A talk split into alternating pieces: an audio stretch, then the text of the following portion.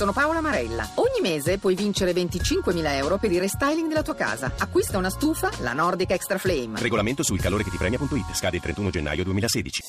Voci del mattino.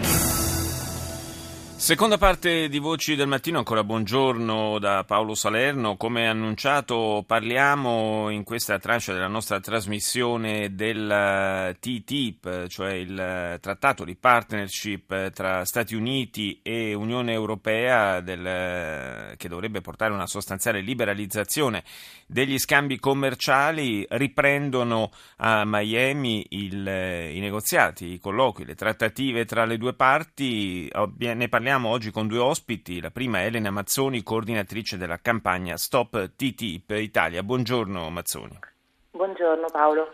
Dunque, una un negoziato che riprende sulla scia anche delle proteste piuttosto eh, massicce che ci sono state in queste ultime settimane. Abbiamo assistito a delle manifestazioni anche eh, di, di, grosso peso, con molta partecipazione, penso soprattutto alla Germania, a Berlino. che cosa, quali punti sono quelli eh, maggiormente contestati tra quelli che restano da definire? Ma eh, innanzitutto c'è la red line fondamentale della, del nuovo, della nuova Corte di, diciamo, per gli investimenti, quindi il nuovo meccanismo ISDS, ovvero la, lo speciale Corte di, di protezione degli investitori stranieri rispetto agli investitori locali.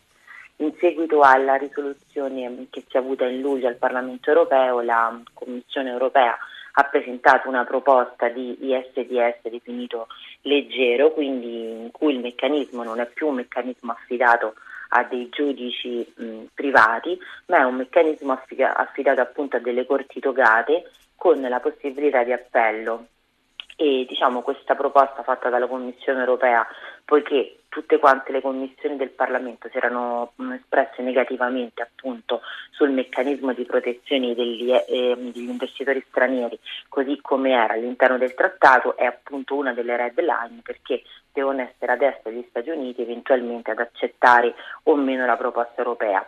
Va detto che comunque è un elemento comunque di perplessità perché eh, l'Europa ha firmato un equivalente trattato con il Canada che ha al suo interno il meccanismo di protezione degli investimenti così com'è, quindi qualsiasi multinazionale facendo ricorso alle sue sedi succursali può comunque citare in giudizio qualsiasi Stato europeo utilizzando il vecchio meccanismo. Eh, qualche caso, se non sbaglio, già, già c'è stato, no? In Italia sì, in eh, Italia ce ne sono stati tre fino a questo momento in cui delle multinazionali europee hanno utilizzato delle sedi succursali, soprattutto nel terzo caso in cui è stata citata l'Italia, e utilizzando delle sedi succursali hanno fatto leva sulla carta dell'energia e sul conseguente mutamento che c'è stato in Italia con il decreto sblocca incentivi e l'Italia è stata citata in una causa ISDS con il meccanismo di utilizzo delle succursali. Oh, il, il, rischio evidentemente è che nella consapevolezza di andare incontro a delle cause potenzialmente tali da portare a dei risarcimenti pesantissimi per, eh, per le casse dello Stato, i singoli Stati eh, membri dell'Unione Europea possano eh, essere frenati nell'introdurre leggi o regolamenti che vanno nell'interesse dei propri cittadini ma che si scontrerebbero con gli interessi economici delle multinazionali. È esattamente così, quindi ha un, diciamo, un forte peso sulla capacità sulla democrazia e sulla capacità legislativa degli Stati perché interviene sia in maniera preventiva in quanto gli Stati, proprio come dicevi Paolo, frenati inizialmente nella loro attività legislativa dalla paura di un eventuale ricorso e di un'eventuale sconfitta, ma ha anche un'altra funzione perché in caso di, appunto, di, di sconfitta lo Stato ha due possibilità, o pagare eh, l'indennizzo oppure ritirare il provvedimento che ha causato l'indennizzo, per cui in questo caso ci ritroveremo poi di fronte a uno Stato che nella sua attività legislativa viene condizionato economicamente da una multinazionale. Il, eh, la grande svolta, diciamo, introdotta potenzialmente da questo trattato non, non sarebbe tanto quello dell'azzeramento dei, eh, dei dazi che eh, le aziende devono pagare, quanto eh, quello dell'omogenizzazione delle normative, delle regole che sono alla base non solo del commercio ma anche della produzione. E, e questo inevitabilmente per settori cruciali come l'agricoltura suscita eh, qualche timore ulteriore, penso soprattutto all'agricoltura di casa nostra. Ma innanzitutto è esattamente così, quindi l'obiettivo del trattato non sono le barriere commerciali tra Stati Uniti ed Europa, che sono già molto basse, intorno al 4%, ma sono tutte le barriere definite non normative, quindi tutte mh, mm, non tariffarie, scusami, sì. quindi tutte quelle normative a protezione de, appunto della, dell'agricoltura piuttosto che del, dell'ambiente, piuttosto che appunto del sottosuolo, delle nostre normative sul lavoro e tutte queste normative vengono comunque considerate per la loro natura un limite un, alla, al profitto per le multinazionali, quindi l'obiettivo è armonizzare, omogenizzare queste normative perché secondo i sostenitori del trattato, dall'armonizzazione di queste normative verrebbe un aumento mh, del, del, PIL all'interno dell'Unione Europea pari allo 0,05% in più all'anno in un periodo che va da qui, quindi dal 2000 2015 fino al 2027, quindi più o meno partirà questo aumento del PIL sostenuto dal, dai sostenitori del trattato intorno al 2027, ovvero dopo 12 anni di funzionamento del patto. Poniamo che il patto entri in essere nel 2017 mm, perché prima ovviamente sarà difficile, sì. dopo 10 anni di funzionamento del trattato sarebbe quello appunto l'impatto a livello, livello economico. Ovviamente poi ci sono anche tutte quante le, le stime negative che parlano di, una, mm, di, perdita di posti di lavoro, che parlano di perdita all'interno del, del, mercato interno principalmente, ci sono appunto gli studi economici tra cui c'è quello di Geromin Capaldo che sul sito della nostra campagna che è stopttipitalia.net è consultabile con tutto quanto l'annesso di, di dati economici collegati. Grazie, problem- grazie, grazie Elena Mazzoni, coordinatrice della campagna Stop TTIP Italia, grazie di essere stata con noi. Voci del mattino. E adesso do il buongiorno ad Alessia Mosca, europarlamentare del Partito Democratico, membro della Commissione per il commercio estero del Parlamento europeo. Buongiorno. Buongiorno, buongiorno a tutti. Senta, eh, riprendono questi negoziati e riprendono con eh, la sensazione, eh, almeno per quanto ci è dato comprendere eh, dall'esterno, che, ci, che, siano stati in questa eh, pausa, possiamo dire, un po' di riflessione che c'è stata negli ultimi mesi, ehm, non, sia, non, si siano fatti grossi passi in avanti. Ci sono eh, delle distanze abbastanza marcate su quasi tutti i temi principali di questo accordo.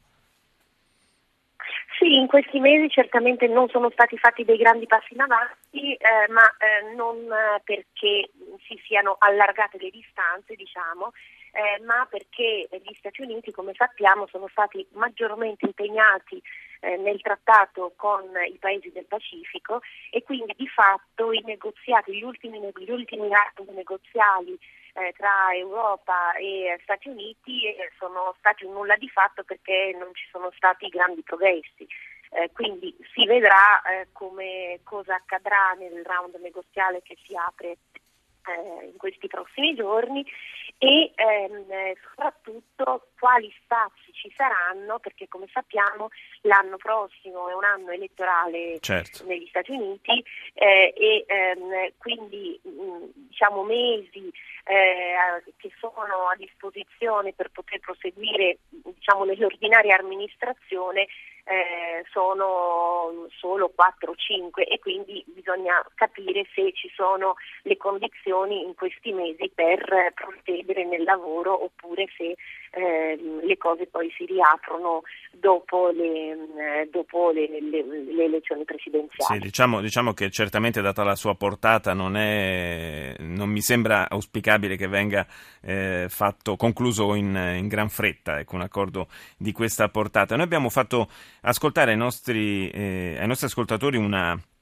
una dichiarazione dell'anno scorso, di un anno fa, del premio Nobel Joseph Stiglitz che diceva eh, penso che sia quello che propongono gli Stati Uniti e l'Europa sia un pessimo accordo, fareste bene a non firmarlo, diceva rivolto a, agli europei e diceva anche gli Stati Uniti non sono tanto interessati a un accordo di libero scambio, vogliono un patto di gestione del commercio e lo vogliono nell'interesse non tanto dei cittadini americani quanto di interessi particolari negli Stati Uniti. Fa un po' effetto sentire un premio Nobel eh, per l'economia americano dire frasi di questo tipo.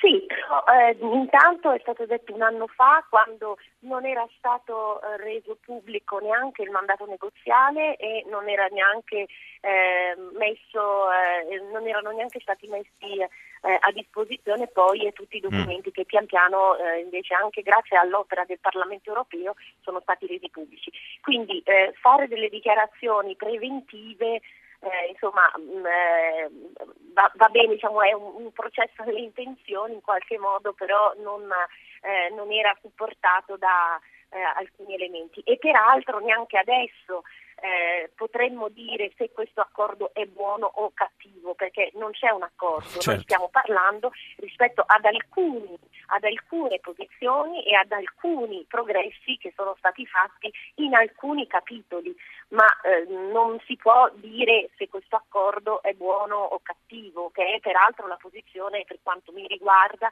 eh, per quanto riguarda il mio gruppo al Parlamento europeo che stiamo tenendo, eh, nel senso che molto è stato detto, sono stati da un lato enunciate tutte le possibilità positive, dall'altro tutte le paure del mondo, senza peraltro avere eh, eh supporto né in un senso né nell'altro, visto che il negoziato è totalmente in corso. È chiaro che, data la sua portata, insomma, l'interesse e, e anzi direi eh, suscitare e mantenere vivo l'interesse delle opinioni pubbliche su un tema come questo sia comunque eh, doveroso da, da, parte nostra, da parte dell'informazione, tanto più che in Italia rispetto ad altre realtà europee forse eh, l'attenzione non è, mh, mm, possiamo dire con, con un eufemismo spasmodica ecco, su questo tema. No, no, assolutamente, anzi, eh, proprio per questa ragione noi, il Parlamento europeo ha deciso di fare questa opera di trasparenza, non c'è mai stato nessun trattato negoziale nel quale ci sia stata così tanta eh, messa in pubblico dei documenti negoziali come in questo caso, eh, anche perché noi abbiamo ritenuto che poi simbolicamente questo avesse eh, valore eh, per trainare tutto ciò che può avvenire in, in tutto il resto dei trattati commerciali, tant'è che proprio questa settimana la commissaria Malmström ha eh, presentato la sua strategia per il commercio per i prossimi anni ed è stato utilizzato il livello di trasparenza utilizzato nel TTIP come modello da utilizzare per altri, per altri trattati. E, e tutti i membri del Parlamento e della Commissione hanno ehm, visto questa passo in avanti come molto positivo perché davvero per la prima volta c'è stato uno sforzo di trasparenza in questo senso che è l'unico modo perché ci possa essere una comprensione e anche un supporto ed, uno scambio vero con tutti i cittadini ed è veramente opera meritoria che si parli anche in Italia perché giustamente in Italia rispetto ad altri paesi se ne è parlato molto poco. Sì, abbiamo ricordato come ad esempio in Germania da tempo ci sia una mobilitazione onestamente eh, per lo più contraria a questo questo trattato, ma quantomeno insomma, una mobilitazione che testimonia un, un, interesse, un'attenzione per questi temi che eh, da noi un pochino è carente. Io ringrazio Alessia Mosca. Lo ricordo, europarlamentare del Partito Democratico e membro della Commissione per il commercio estero del Parlamento europeo. Grazie di essere stata nostra ospite. La linea Valger 1 con Mafalda Caccavo. Noi di Voci del Mattino torniamo intorno alle 7.37. A più tardi.